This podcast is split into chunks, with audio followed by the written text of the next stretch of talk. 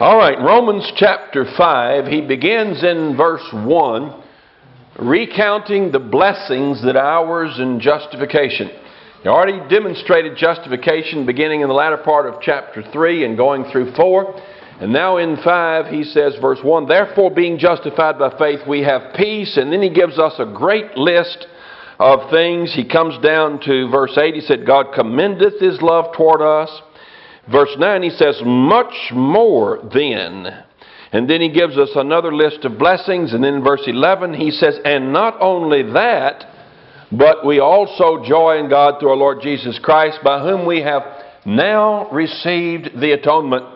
We pointed out to you that most all modern Bibles take this word atonement and translate it as reconciliation.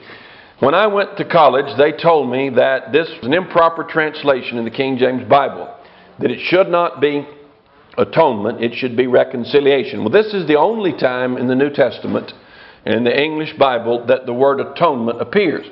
Interesting thing, the other night, Wednesday night, we were having the meeting, I looked in the back of the songbook for verses on the blood of Christ, and there were none listed. It said, Blood of Christ, see atonement.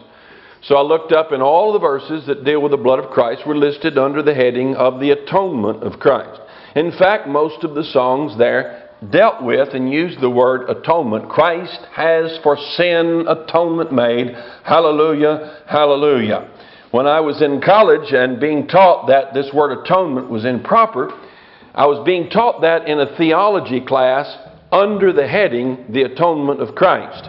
Now, You know, there's a mouse in the woodshed. There's a brown recluse in the uh, library. there's a snake in the potato bin.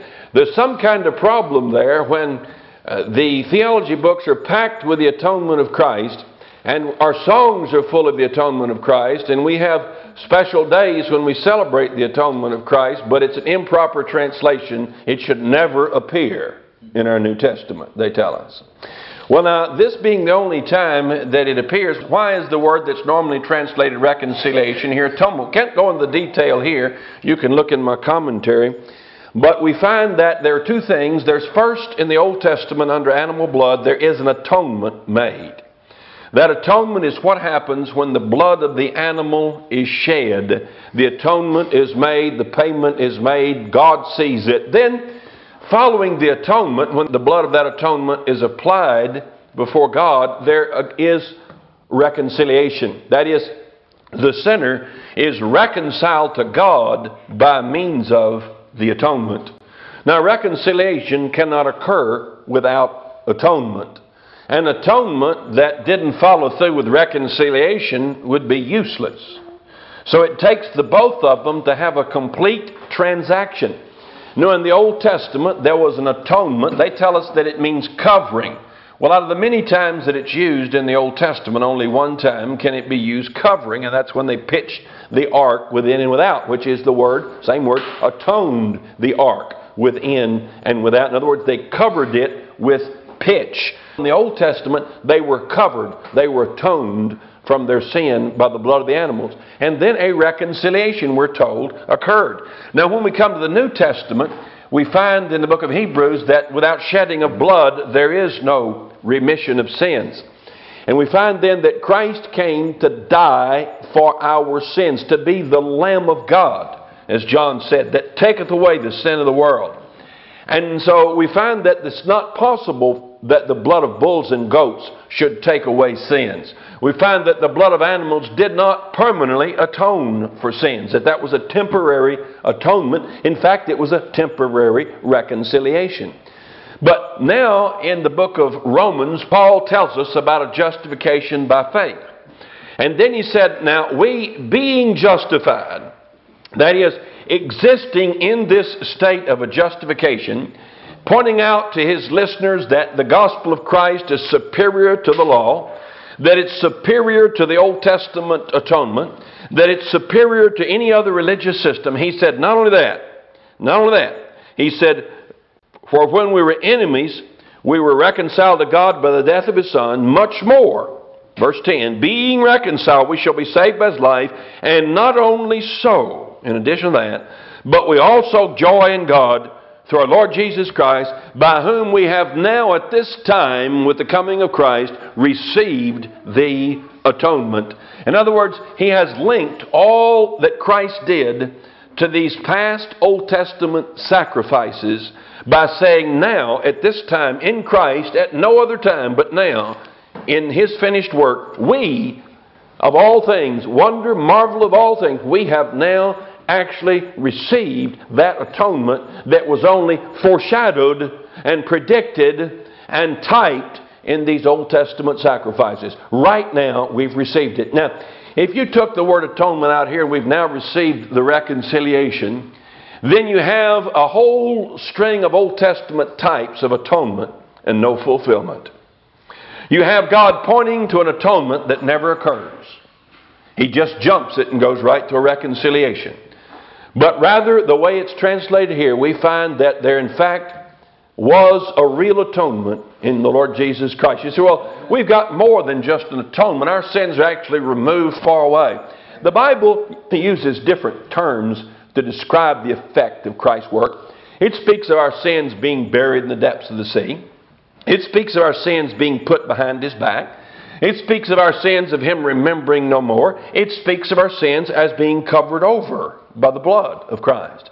Now, I don't see any inferiority in one over the other. In other words, one might argue, well, I can't say my sins were put behind his back because if that were true, then he could turn around and see them. So I don't like that. I believe that he remembers them no more. And somebody says, well, I, that, that means he's got a short memory, and if he remembers them no more, then he won't remember he saved us. So I don't like that. So, I mean, there's all kinds of little flaws and loopholes you might find in what analogies God has chosen to use, but I'm not going to find a flaw in God telling me that we have in the blood of the Lord Jesus Christ received an atonement which has covered me over like the ark was. That's good enough for me. That means that when the flood waters come and the wrath of God comes pouring down, that I'm going to be borne up and saved from the wrath of God because I've been atoned by the blood of Jesus Christ. That sounds like a real good analogy to me. I'm not going to throw it out, and by the way, I'm going to keep singing it. If you want some humor, take those songs that deal with the atonement, take them out and stick the word reconciliation in there, and see what kind of effect you're going to get. Now, he says, Wherefore, as but one man sin entered into the world, and death by sin, so death passed upon all men, for that all have sinned. Now, verse 12 through verse 21 is going to be a comparison of Christ and Adam.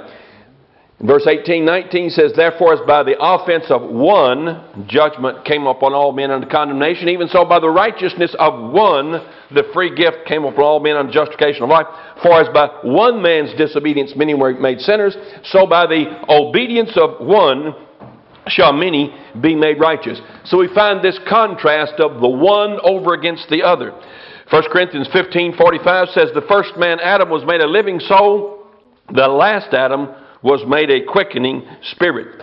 So, what the Bible is going to point out to us here in this chapter is that the ruin to which Adam brought us, so great is that ruin, that so the salvation to which Christ has brought us is far greater. That what Adam did in bringing us to ruin, Christ did much more in bringing us to salvation. That's going to be the theme of this section. Now, viewing it in its context, we find a lot of comparisons here. There are eight contrasts in this section. One, he contrasts Adam to Christ.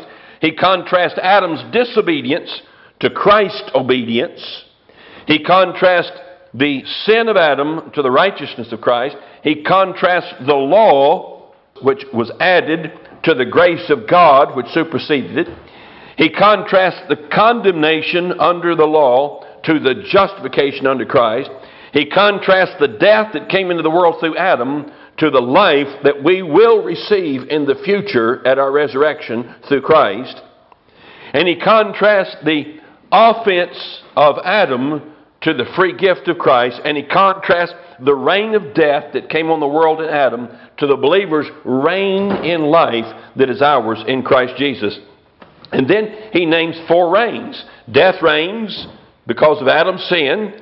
Sin reigns. Then grace reigns in Christ, and the believers reign in life. And then he used this term much more. He used it five times He said, Much more we shall be saved from wrath through him. That's in verse 9. He said, Much more we shall be saved by his life, verse 10. Much more the gift abounded, verse 15. Much more the believer shall reign, verse 17. And much more did grace reign, verse 20.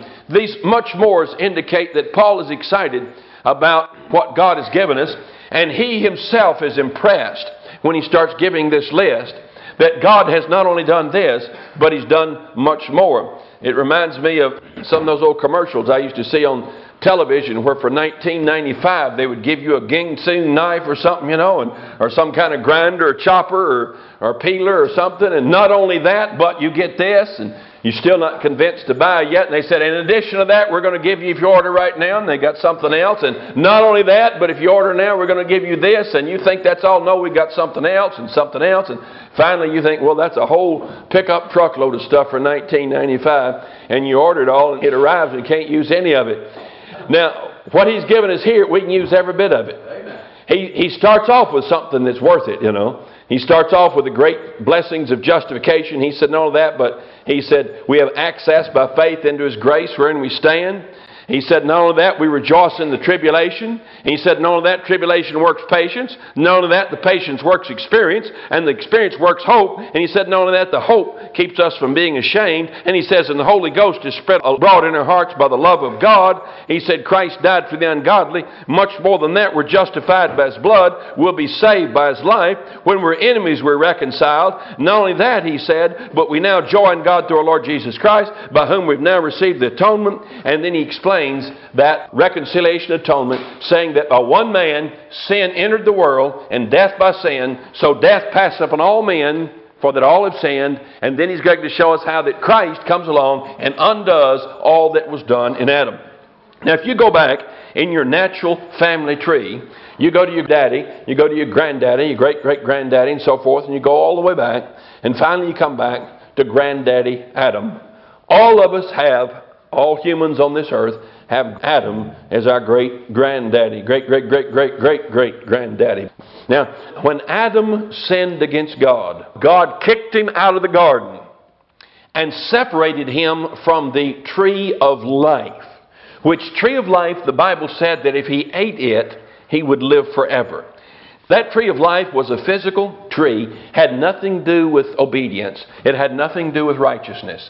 That tree was as much literal as a tomato plant is. As much literal as any herb that grows on this earth today. And it functioned in exactly the same way. It did not take the presence of God to make the tree of life work. It did not take righteousness or holiness to make the tree of life work. The tree of life was a natural food that, when eaten, affected the human body in some way that kept it from aging and from dying. It was a tree that would bring healing and life to the body. Now, that was such a literal and a real tree that if it were possible today to go and find a seed from the tree of life somewhere and plant it, you could build you a big fence around it and not tell anybody. And you could go out about, I don't know if it'd take once a day or once a week or once a month, what it would take, but you go out and you munch the fruit on that tree. And folks would say, Well, you're sure looking good lately. In fact, you're beginning to look younger. And after four or five years, they'd say, You know, your, your gray's gone away in your hair. Your wrinkles are going away. What are you doing? So I'm just taking a little herb little along the way, you know. And then after about 15 or 20 years, you'd get to looking around about 30 years old. And that's where you'd stay. You wouldn't get the sicknesses and disease other people get. If you broke your arm, you got there and eat that stuff, in just a few days you'd get well. If you got a lethal bullet wound, just crawl out there and eat from that tree of life, and that thing would begin to heal up real fast. Your body begin to restore itself. And after a hundred years, you'd still be around 30 years old. After 200 years, 300 years, 400 years, 500 years, you wouldn't die. Why? Because you've got the herb that God made that keeps the body alive forever. You see, even after Adam sinned, God said, let's get him out of the garden lest he eat the tree of life and live forever. So the, the tree is going to be placed back on either side of the river of life in heaven. And the Bible tells us uh, for those that are going to be on the new earth, the Jews that are resurrected, that the leaves of the tree are for the healing of the nations. That is, those people who are still on the earth will make a little herbal tea. When you go over to visit, they'll say, Would you like a cup of tea? And they've gotten to pull a few leaves off the tree of life, just a little tea out of it, and you just say, My, I do feel better now. I believe I could go a little longer. And it heals the nations, heals all the sicknesses, heals all the diseases, and restores everyone to the condition that Adam was in, and keeps them that way throughout eternity, as long as they're allowed to eat of the tree of life. Now, when Adam sinned, God kicked him out of the garden. Adam left the garden without that element that would keep him alive forever. And the Bible says through Adam, death entered the world. Death entered the world. So the Bible says, and death passed upon all men. That word passed is a, is a process of passing. It's a, it's a history of passing. It is passing as a parade passes, as time passes, as the calendar's pages turn. Death passed upon all men. He says, Wherefore, by one man sin entered the world, only one man sinned here, not everyone. And death by sin, death came as a result of Adam's sin. Now, some people say, well, that's spiritual death. The term spiritual death never appears in the Bible. It's a non entity, it does not exist. The Bible speaks of the spirits of unsaved people repeatedly.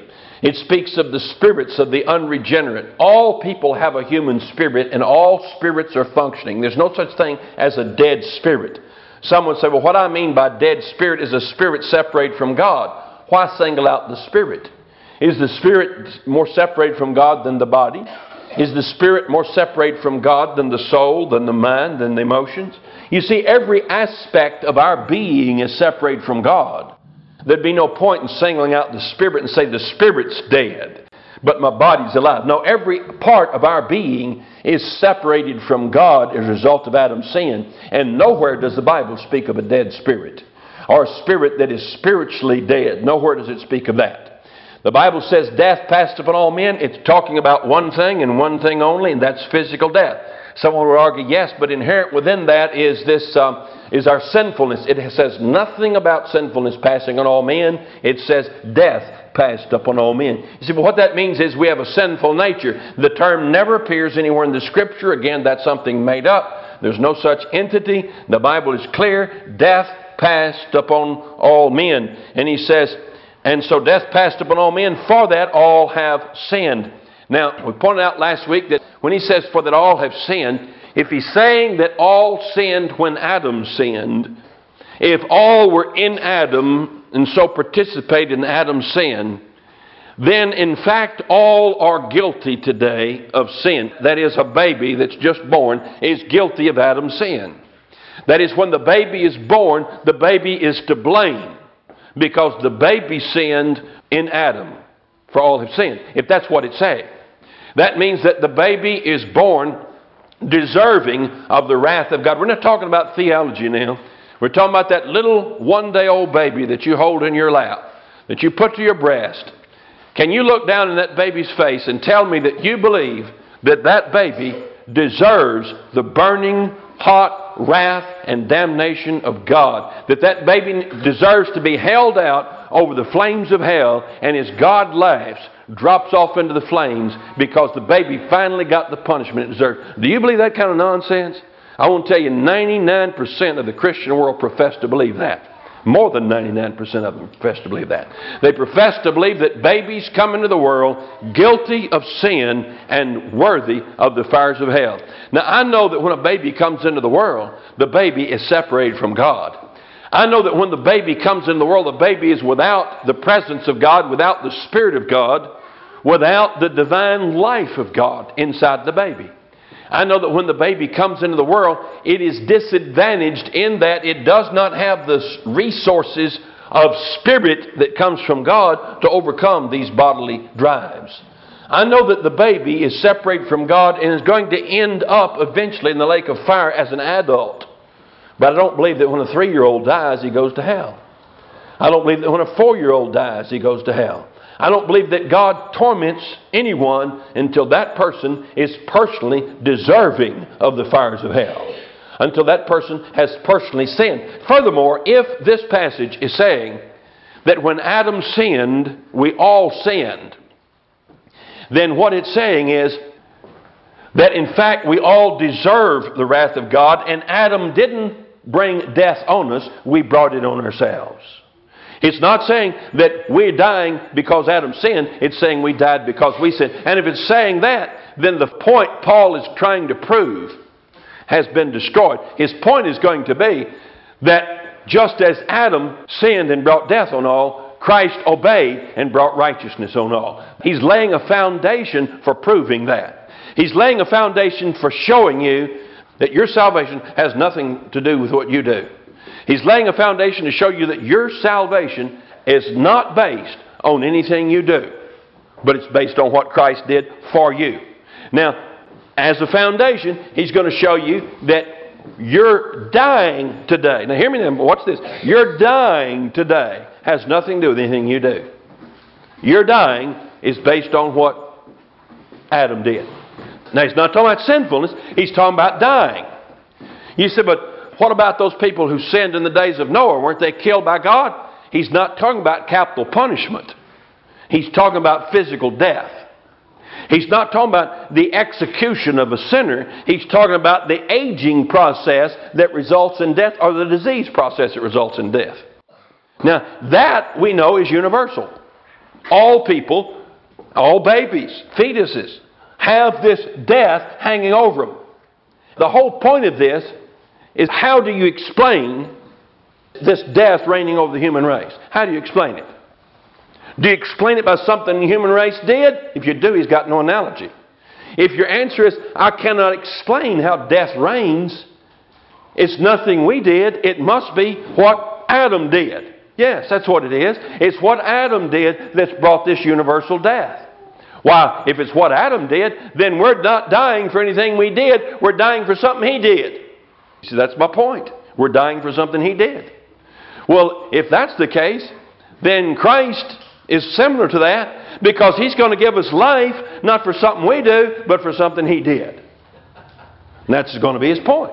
So you see why it's very important at this point not to destroy his foundation by jumping to the conclusion that somehow you and I became guilty or depraved or sinful or did something that was deserving of hell at that point when Adam sinned. It's by confusing this term death with sin that people get mixed up. It's by confusing death passed upon all men with saying, okay, sinfulness passed upon all men. It doesn't say that. Let's let the Bible speak as it speaks. Death passed upon all men. Now, when he says, for that all have sinned, that is a statement of what happened as a result of this. In other words, when death passed upon all men, all men became separated from God, and that resulted in all men personally sinning, which he's already proven in chapter 3. Now, the rest of the context of this chapter will bear that interpretation out. Verse 11, notice this For until the law, sin was in the world, but sin is not imputed where there's no law. Now, the wages of sin is death. He said, from the time of the creation, sin was in the world up until the time of the law given. But he said sin is not imputed where there's no law. In other words, no one under Noah, during the time of Enoch, none of those people had the death sentence imputed to them because of their sin. He said, but didn't they die? That's not the point. We're talking about receiving the sentence of death. In other words, let's say it this way receiving the sentence of mortality. No one received a sentence of mortality upon them prior to the law. Because there was no law that said, if you do this, you'll come under the sentence of mortality. There was no such law. The only time that was there was under Adam. God said to Adam, In the day you eat thereof, thou shalt surely die. Not die in sin, not become spiritually dead, die. Mortality.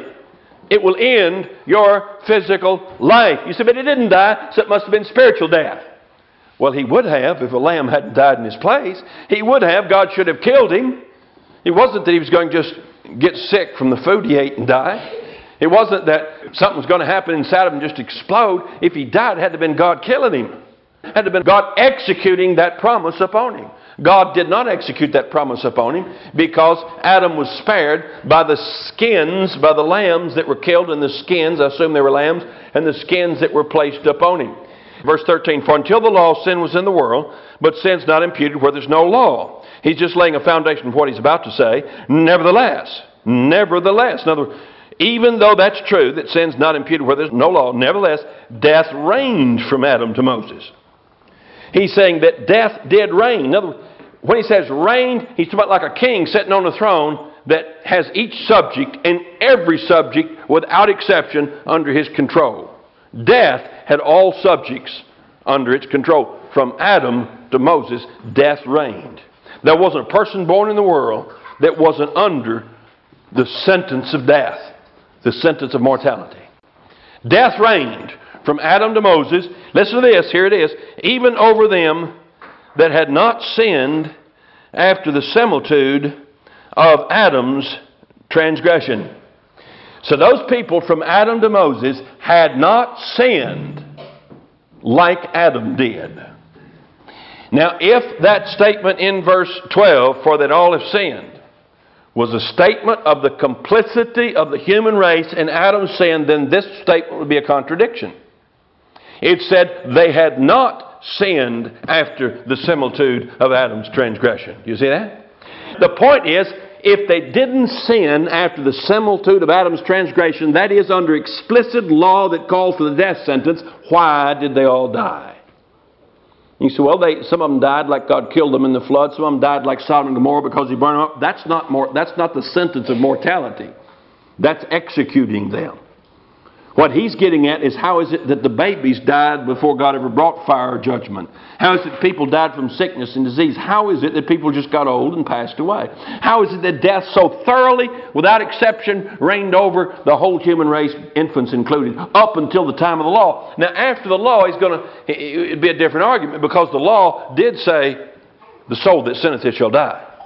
The law did bring a sentence in there. But so he's wanting to deal particularly with that time period when someone couldn't throw that argument in there that the law sentenced men to death individually. See? Because there was no law to the individual or to the nation or to the human race that brought death sentence other than the one that Adam lived under. He said, Nevertheless, death reigned from Adam to Moses, even over them that had not sinned after the similitude of Adam's transgression. Who is? Adam is the figure of him that was to come. Adam figures, he pictures, he, he is a likeness of Christ who is to come, but not as the offense. Now he's going to compare Adam and Christ two ways. He's going to compare Adam and Christ by showing how they differ. And he's going to compare Adam and Christ by showing how they're alike. His point is not really to show a link between the two, that one is dependent upon the other. His point is to show us about Christ by giving us a familiar illustration. That is as far as Adam goes. Other than the fact that Christ undid what Adam did in his work. So he says, but not as the offense. That's Adam's offense of sinning against God by eating the fruit of the tree. But not as the offense so also is the free gift. He's saying this the offense and the free gift are different. The offense and the free gift are different. He says, For if through the offense of one many be dead, now that's true, right? Through the offense of one many be dead. Again, we'll go back to verse 12. For that all have sinned. How many sinned? One. Right? So when he says, for all that have sinned, that has to be expressing the result or the fruit of that one act of Adam, not the act itself. He's not incorporating all into the act of sin. He says, for the offense of one, many be dead. Much more, now there's that much more again.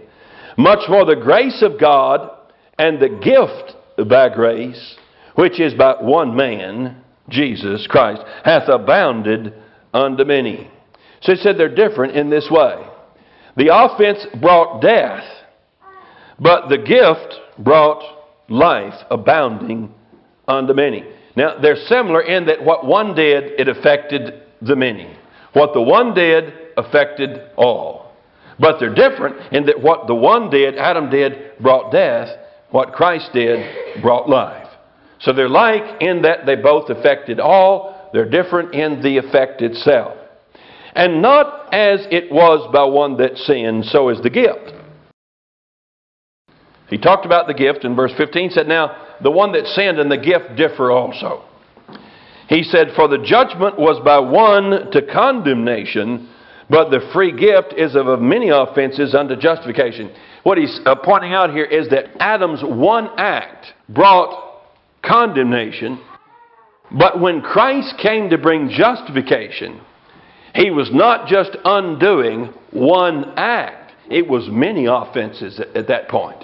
In other words, with the coming of the law, the death penalty was enforced over every single individual now with the coming of the law. In other words, each one of us has now sinned in our own right, separate from Adam, and have come under explicit law which calls for our death, having sinned. Until Moses, that was not so.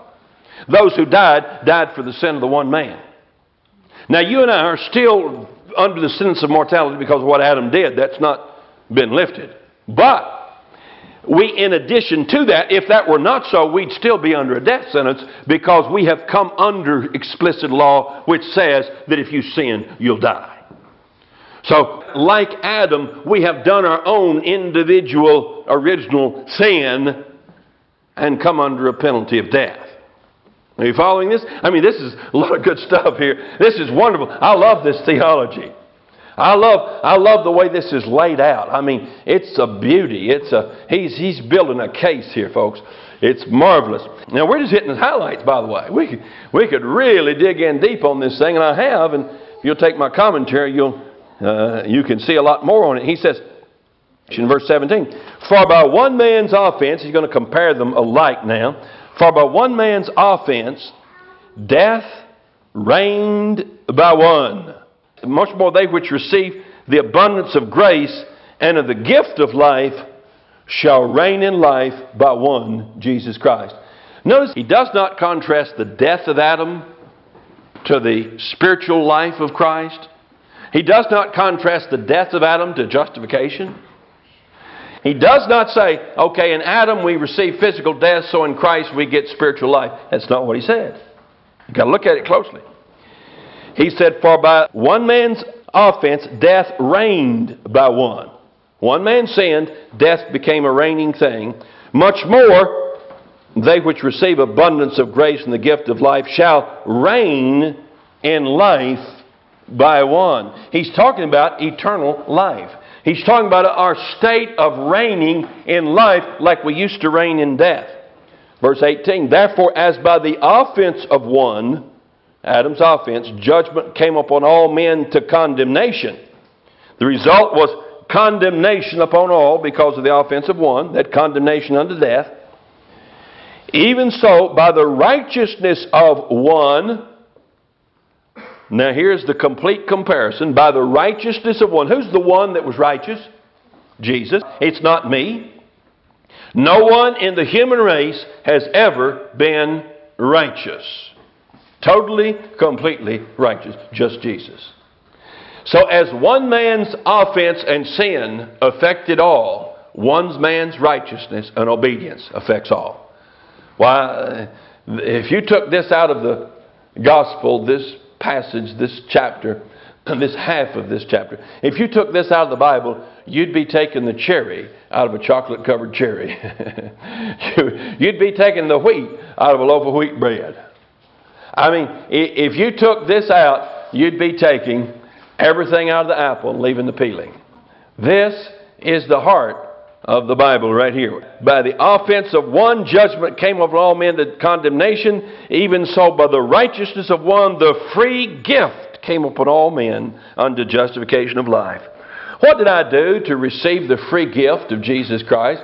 What did I do to receive the gift of righteousness? Well, I simply believed the gospel. Did I participate in any of Christ's work so that I can become an active participant in His righteousness in some way? Absolutely not. Now, he's contrasting that to how I got my death. Did I do anything in Adam to inherit his death? Did I do anything to become responsible? No. Now, after the law, I did, but he's not talking about that. He's pointing out how it originally came onto the earth. That's his illustration. For as by one man's disobedience many were made sinners, so by the obedience of one shall many be made righteous. Now, I won't go into detail on this, but this word made here, if you look it up, is used in the Bible many times like this that this individual was made to be the governor or made to be the priest.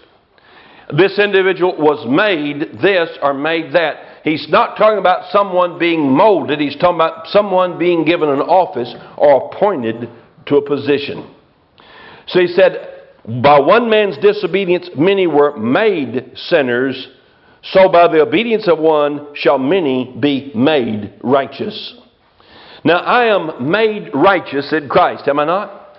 Now I know that when you say I'm made righteous in Christ, that you're not saying that I've been made to do everything right. I've not been made to do everything right. But I've been called, 1 Corinthians 5, God made him to be sin. Now there's the word made again. God made him to be sin. How did he make him to be sin? Did he do something sinful? No.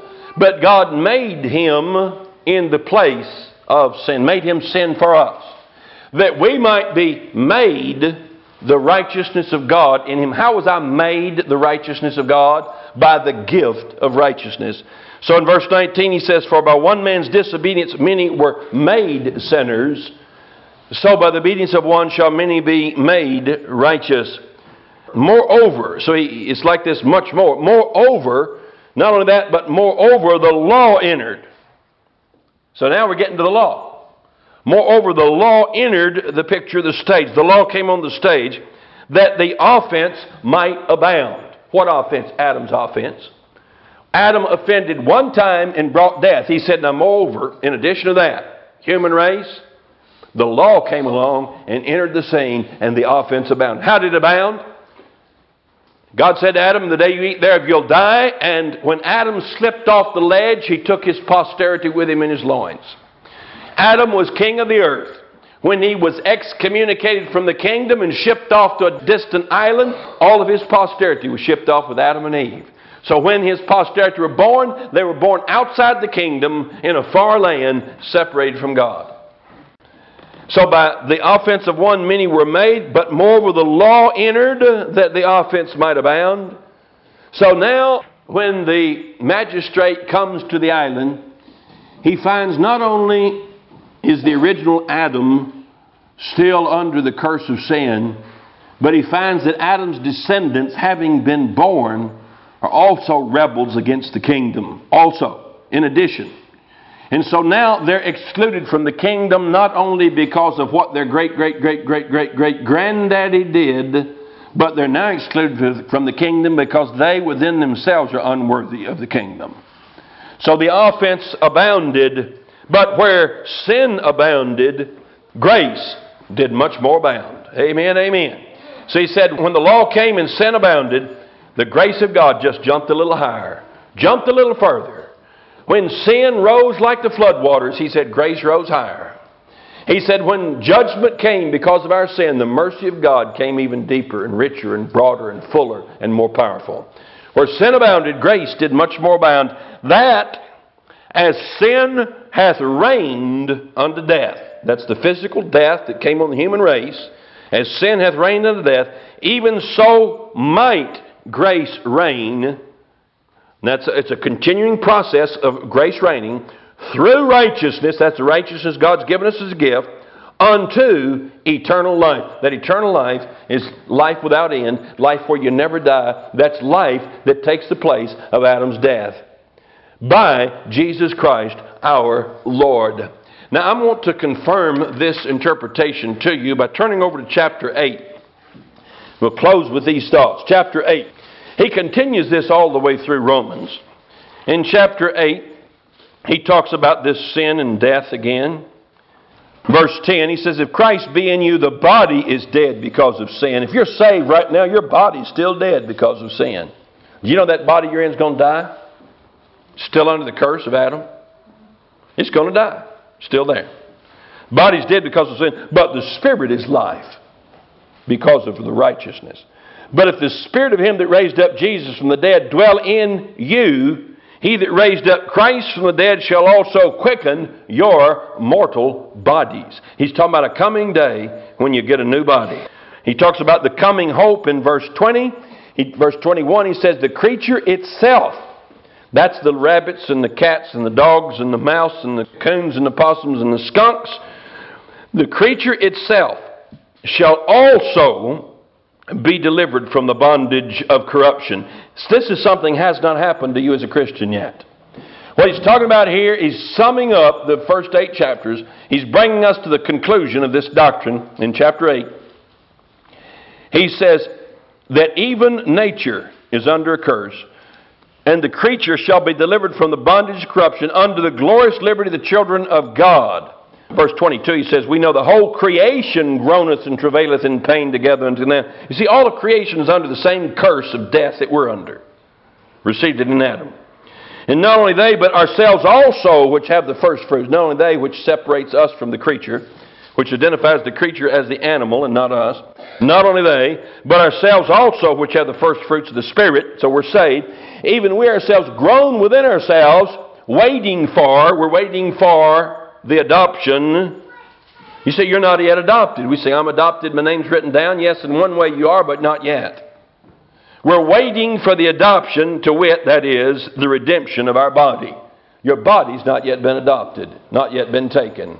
And then when you come to 1 Corinthians chapter 15, let's turn to that.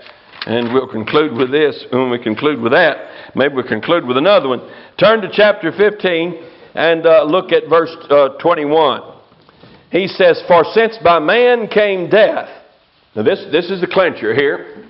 For all you people listening to this tape who already hollered across the room and told your wife this fellow's a heretic, read this passage, 1 Corinthians 15 21. For since by man came death, same subject, by man came also life. Amen, right? No, that's not what he says.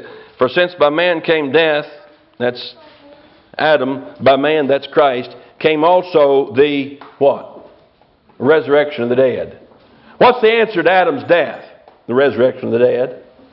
The answer to Adam's death is not spiritual life, it's physical resurrection. For as in Adam all died, same wording we had in Romans 5, right? And Adam all died. How'd they die? Say, well, they died spiritually. Is that right? And so in Christ shall, future tense, all be made alive. You see, you've not yet been, in fact, no one has yet been made alive in Christ. So I've been born again yet, but you hadn't been made alive yet. Not what he's talking about here. He's talking about resurrected body. Shall all be made alive. But every man in his own order.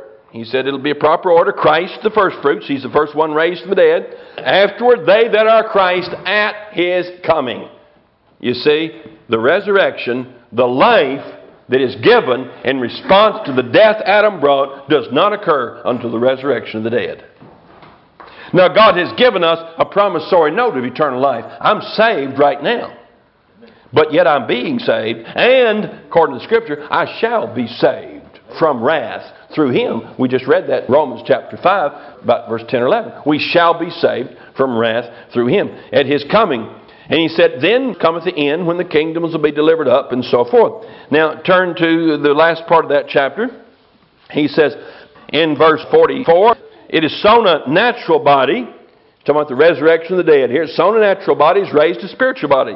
There's a natural body, there's a spiritual body. And so it is written the first man, Adam, was made a living soul. The last Adam was made a quickening spirit. The first man is of the earth earthly, the second man is the Lord of heaven. As is the earthy, such are they also that are earthy. As is the heavenly, such are they that are heavenly. As we have borne the image of the earthy, we shall, future tense, also bear the image of the heavenly. Now, this I say, brethren, that flesh and blood, that's what Adam had, that's what came into the death sentence, shall not inherit the kingdom of God. he says, Neither doth corruption, that's what we are now, we're corruption, neither doth corruption inherit incorruption. So I'm not corruption. You got pimples, don't you? That's corruption. You have snot, don't you? That's corruption. You get sick, don't you? That's corruption. He said, This corruption must inherit incorruption. Behold, I show you a mystery. We shall not all sleep, but we shall all be changed in a moment, the twinkling of an eye. And he talks about verse 15, the corruption, 2054, the corruption puts on incorruption, the mortal puts on immortality. Then shall be brought to pass the saying that is written, Death is swallowed up in victory. And not yet, it's coming. O death, where's thy sting? O grave, where's thy victory? 57, thanks be unto God which gives us the victory through our Lord Jesus Christ. You see, the final crowning culmination of this salvation is a glorified body and the undoing of the curse of Adam's death on the human race, which we have not yet experienced in its fullness. Now, most people take the passage we dealt with today and try to see it as an explanation of how we all got to be sinners, how we all got a sinful nature. Folks, I am mystified. I am absolutely mystified that men much more intelligent than myself and in some cases men more spiritually minded than me, can end up so slaughtering and abusing the Word of God. You've seen it clearly. You've seen it as the Word of God presents it. I've not twisted it or warped it. I've taken the meanings of the words as they exist, and I've done it in full knowledge and light of all the theology that's gone before. I've read at least 30 commentaries in, on the book of Romans.